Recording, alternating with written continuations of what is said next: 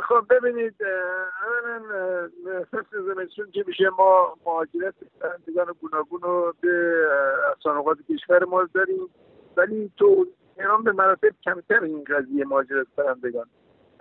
ولی به حال طالاب ها تو شمالی غرب کشور معمولا این مهاجرت مطلوب به سابقه بود و معمولا هم پرندگان هر بیماری خاص خودش از جمله آنفلانزای مرغی که چندین سال شیوع پیدا کرده.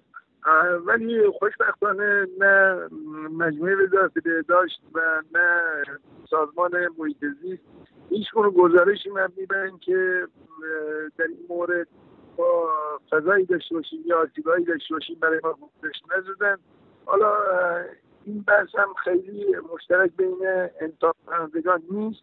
ولی خب برای پیشگیری از جمله موارد ضروری باید اطلاع رسانی بکنیم به مردم خبر بدیم. حالا از طرفی ما یه قانون من شکار هم داریم قانون من شکار پرندگان خودش هم یه مجازات دیگه ای داره. مردم هم الحمدلله آگاه هم. و باید اطلاع رسانی هم بشه. به این فصولی رعایت بکنن. و حال یک درصد هم اگه احتمال سرایت آنفولانزای پرندگان در این حوزه باشه که سرایت بکنه به انسان و مشکلاتی در حوزه سلامت ما وجود بیاره لازمش اینه که مردم اطلاع رسانی بکنیم آگاهی داشته باشن.